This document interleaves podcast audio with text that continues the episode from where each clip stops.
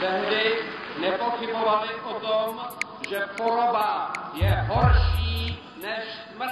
Jen polovina Čechů si myslí, že demokracie je nejlepší způsob vlády. Vyplynulo to z unikátního průzkumu Českého rozhlasu v rámci projektu Rozdělení svobodou. A že za svobodu se musí bojovat. Necelá čtvrtina dotázaných si myslí, že za určitých okolností může být lepší autoritativní způsob vládnutí. A pětině republiky je to zkrátka jedno. Jaká je to zpráva o české společnosti tři desítky let po znovu nabití svobody? Proč je část společnosti ochotná ji obětovat? Co všechno náš vztah k demokracii ovlivňuje? Je pátek 18. října, tady je Lenka Kabrhelová a Vinohradská 12, spravodajský podcast Českého rozhlasu. Mě to překvapilo v dobrém, musím říct. Ivan Gabal, sociolog, bývalý poslanec za KDU ČSL a zakladatel občanského fora. Protože si myslím, že zhruba ta polovina je velmi solidní základ, protože ta druhá varianta té otázky, že existují situace, za kterých by člověk přistoupil na omezení a na autoritativnější metodu vlády, zaznamenala zhruba jenom asi pětinu, necelou čtvrtinu. To znamená, že zhruba polovina lidí je ochotná za každých okolností podporovat ten zdánlivě velmi neobratný, pomalý, těžkopádný a rozhádaný demokratický model. A to si myslím, že je výrazný úspěch. A druhý důvod, protože vyšel velký srovnávací výzkum americké agentury Pew Research. 30 let od pádu komunistických režimů jen málo lidí bývalého východního bloku lituje velkých politických, sociálních a ekonomických změn, které poté nastaly. Zároveň ale mnozí z nich nejsou spokojeni se současnou politickou situací. Ukázal to průzkum renomované společnosti Pew Research Center, který se dotazoval obyvatel 17 zemí, včetně 14 členů Evropské unie z obou stran někdejší tehdejší železné opony a také Ruska, Ukrajiny a Spojených států. A je zajímavé, že ty země, které jsou v Unii a Česká republika mezi nimi, daleko výrazněji respondenti ocenili výhody jak demokratického, svobodného, vícestranického systému, tak tržní ekonomiky. A je zřejmé, že vůči tomu, z čeho jsme se odpoutali, to znamená východní blok komunistický, jsme udělali obrovský posun dopředu a máme dneska daleko blíž k západoevropským zemím a zemím uvnitř Evropské unie, než vůči Rusku a Ukrajině, to znamená těm zemím, kde se ta transformace nepovedla. Jinými slovy, nejsme na tom vůbec tak špatně, jak by se mohlo zdát, vzhledem k tomu, že se bavíme v době, kdy obecný narrativ je, že demokracie čelí nebezpečí, riziku podrývání a ohrožení, že nastupují autoritáři. Myslíte tedy, že v České republice jak si ta vnitřní zakotvenost v tom demokratickém poli je už relativně silná? Myslím, že odpověď je kladná, že jsme součástí západního světa ale musíme si na druhou stranu říct, že protože patřím k té generaci, která polovinu života prožila v minulém režimu, že jsme čekali, že to bude jednodušší. Jo? A že se ukazuje, že ten systém vlastně je neobyčejně komplikovaný a je to skoro permanentní krize. Jo? Takže až jako trošku poopravíme krizi demokracie, tak u nás zase přijde krizi něčeho podobného. Ale budu-li mluvit o tom, co je pro nás specifické v tom referenčním západním světě, protože my už bychom se měli porovnávat s těmi zeměmi tradičních demokracií evropských, tak ukazuje, jak ten váš výzkum, a mimochodem musím vám k tomu projektu poblahopřát, tak ten výzkum mezinárodní těch Američanů, že my jsme stiženi obrovským nárůstem spokojenosti s vlastním životem, v celostátním rozměru České republiky jsme stoupli od roku 91, tuším z 23 na 57% podílu lidí vysoce spokojených se svým životem. A v Praze to číslo je 84-85. To znamená, my máme a žijeme podle svých představ do značné míry a jsme tomu rádi, a na druhou stranu jsme stiženi absolutní nedůvěrou k politice, k politikům a institucím. A ta interpretace z toho mezinárodního srovnání je zajímavá, protože nejvyšší kvalita života je v severských zemích skandinávských, včetně Německa, Dánska a tak, kde lidé jsou nejenom spokojeni se svým životem převaze, ale také důvěřují institucím. A ať už jsou to instituce politiky, parlamenty, vlády a podobně, nebo instituce právního státu.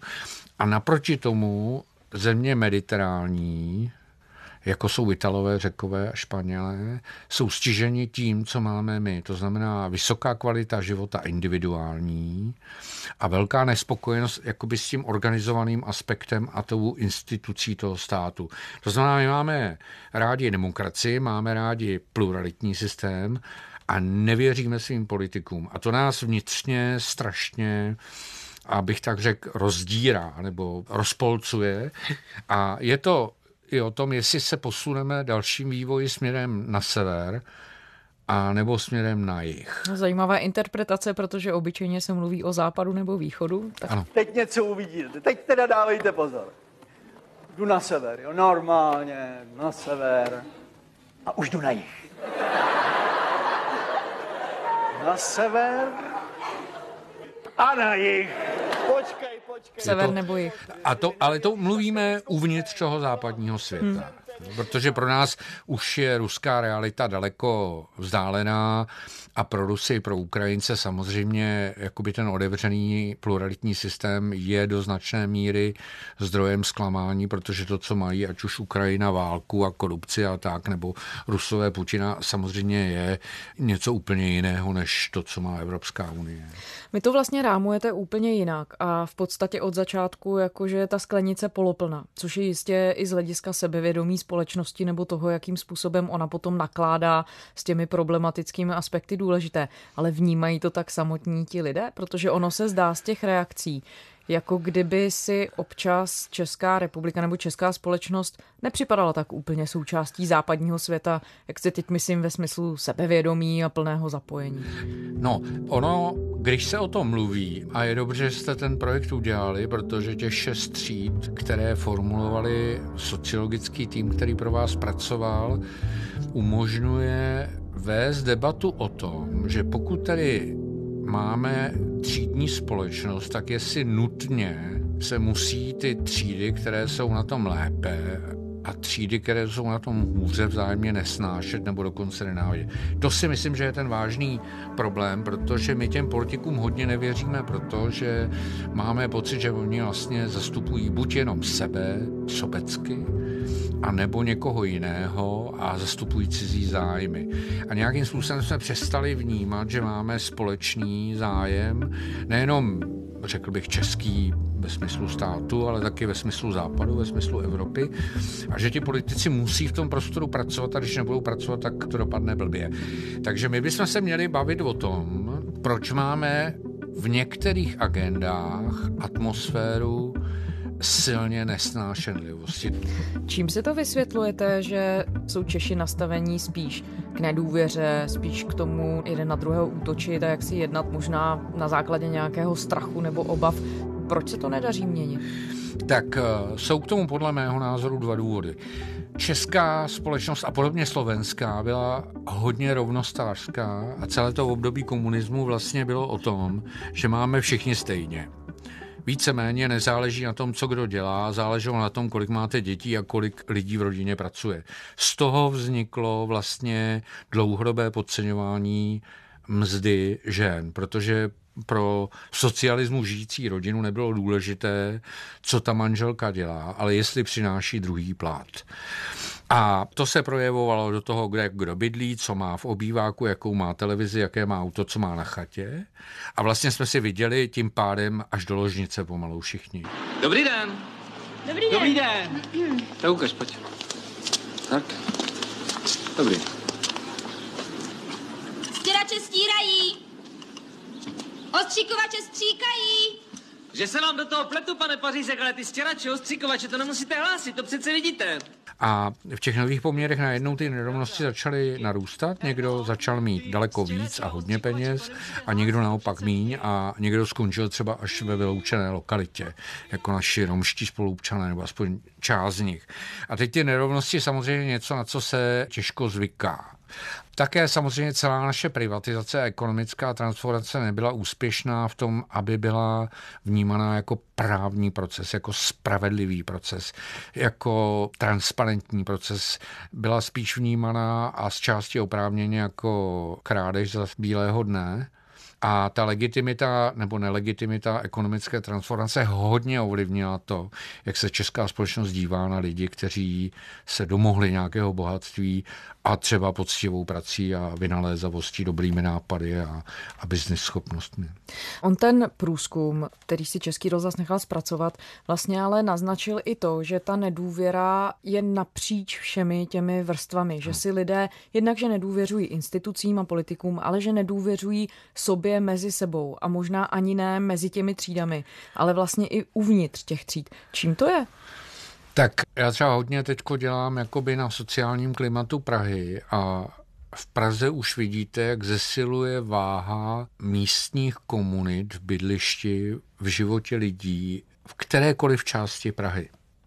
Zhruba asi polovina Pražanů má zkušenost s komunitními akcemi, sleduje to, účastní se na tom a považuje to za důležitou součást svého života. Znamená, už nechodí domů jenom přespat z práce nebo večer se koukat na televizi nebo něco podobného, ale má tam už určité sociální prostředí.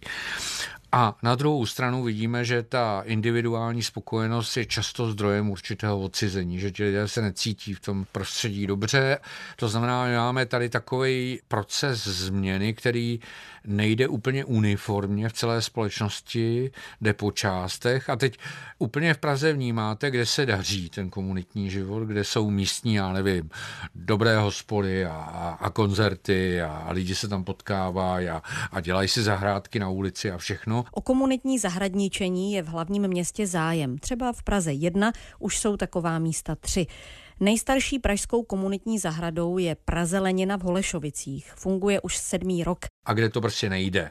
A já si myslím, že podobně to máme i v teritoriu České republiky v celém státě, že jsou strukturálně velmi zatížené regiony Moravskosleský, Ústecký, Karlovarský a Olomoucký kde by jsme potřebovali zesílit ty prvky důvěry a všeho tohohle z toho.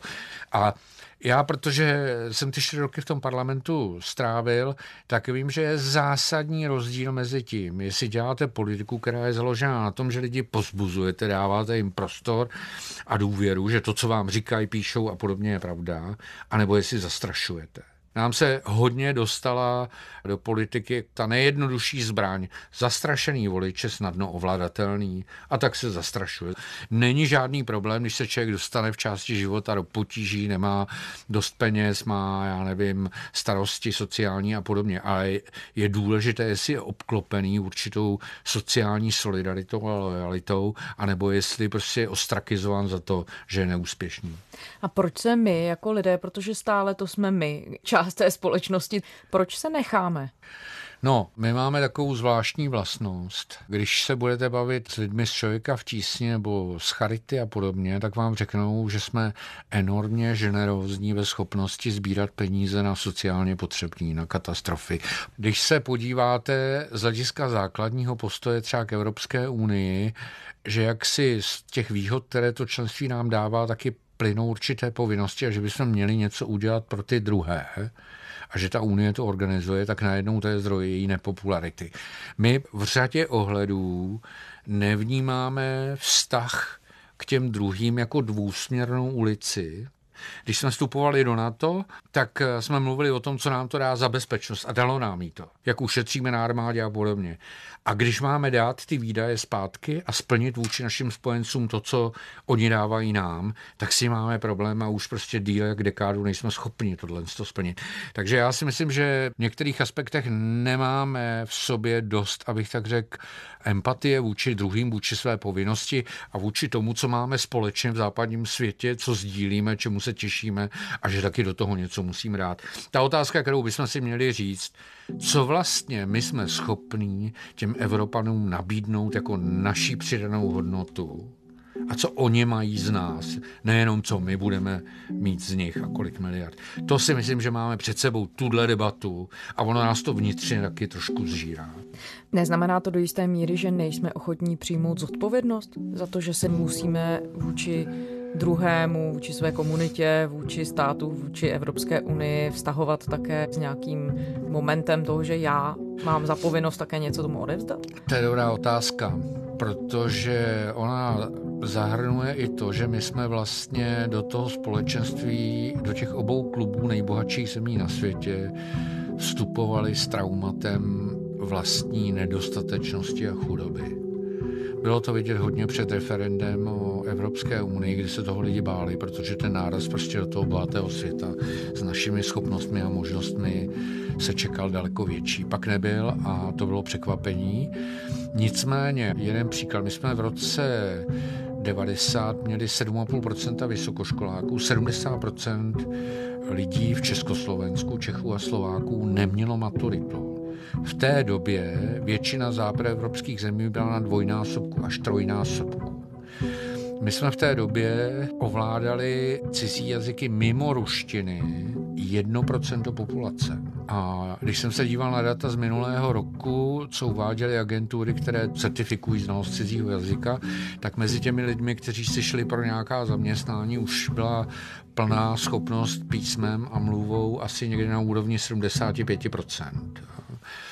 To znamená, my neustále jakoby se škrábeme nahoru do toho kopce a vidíme před sebou ty druhé, kteří mají velký náskok. To znamená, my z toho furt ještě trošku máme strach.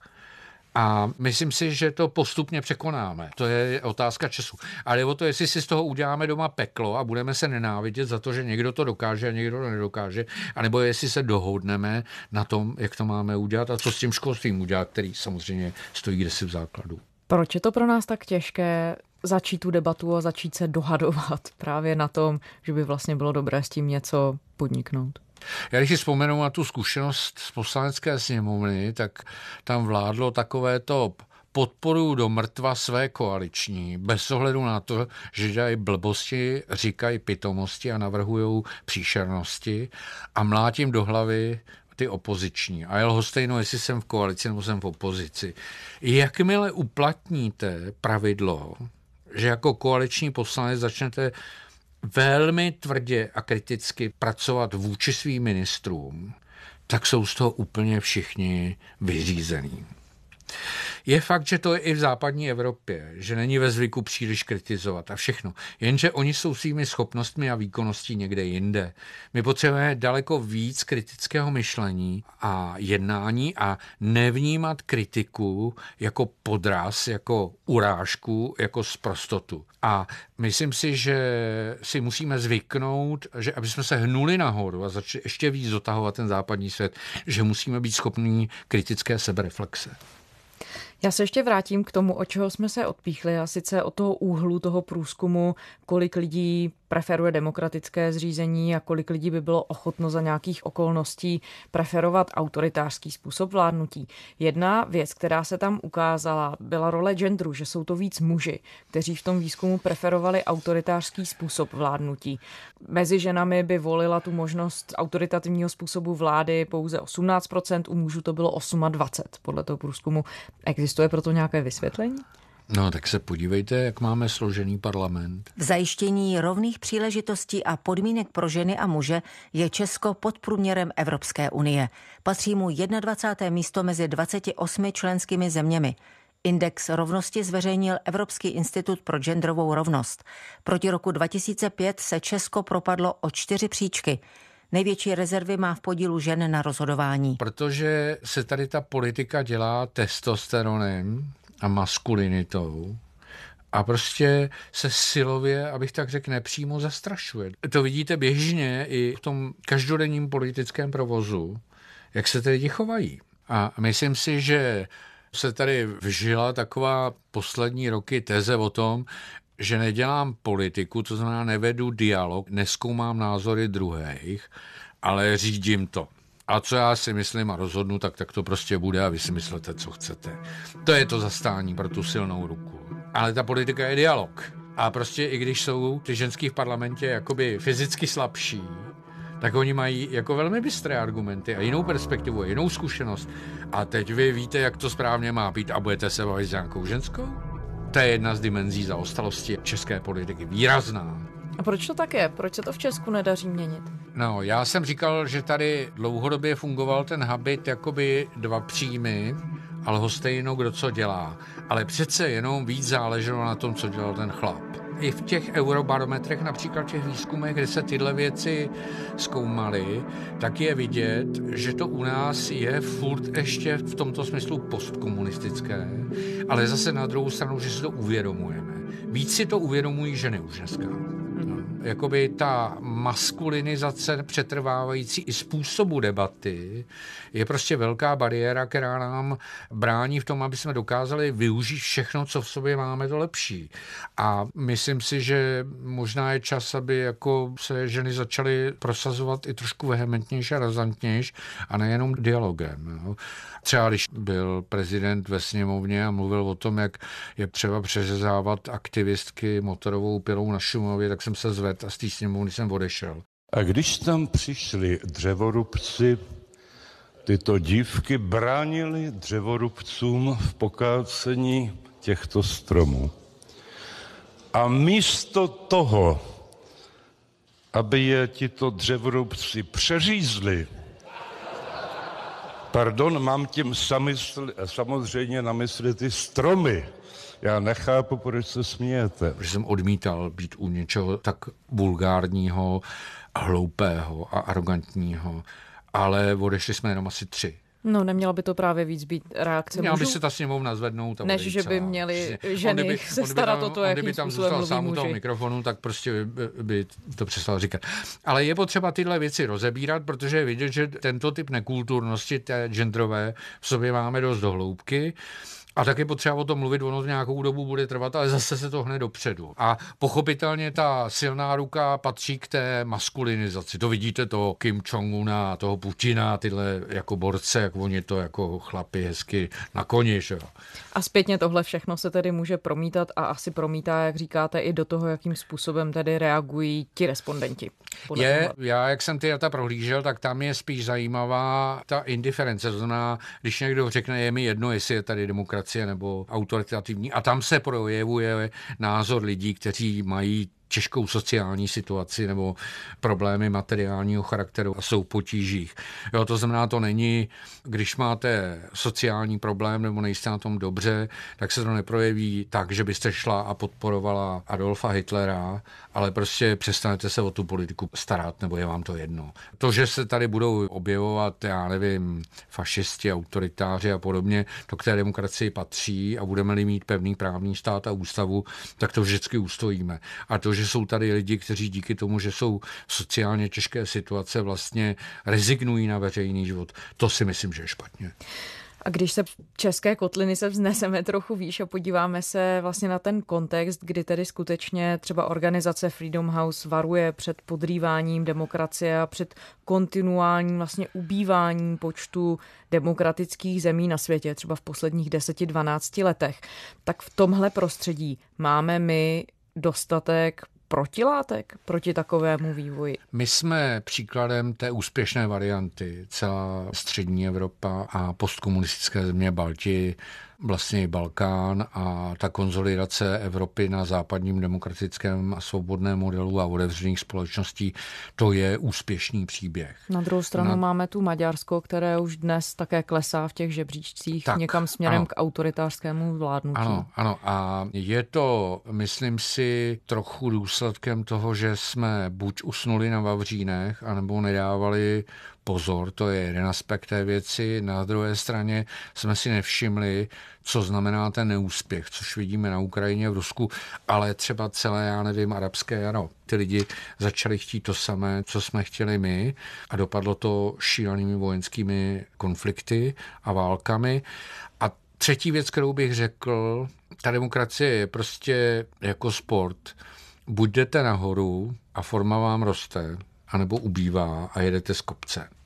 A já si myslím, že na těch Maďarech a do určité míry v Polsku je vidět, že ta stagnace která zasáhla zejména liberální politiky v Maďarsku, sociálně demokratické politiky a podobně, vedla k tomu, že ztratili dynamiku a objevil se i hned alternativní méně demokratický model.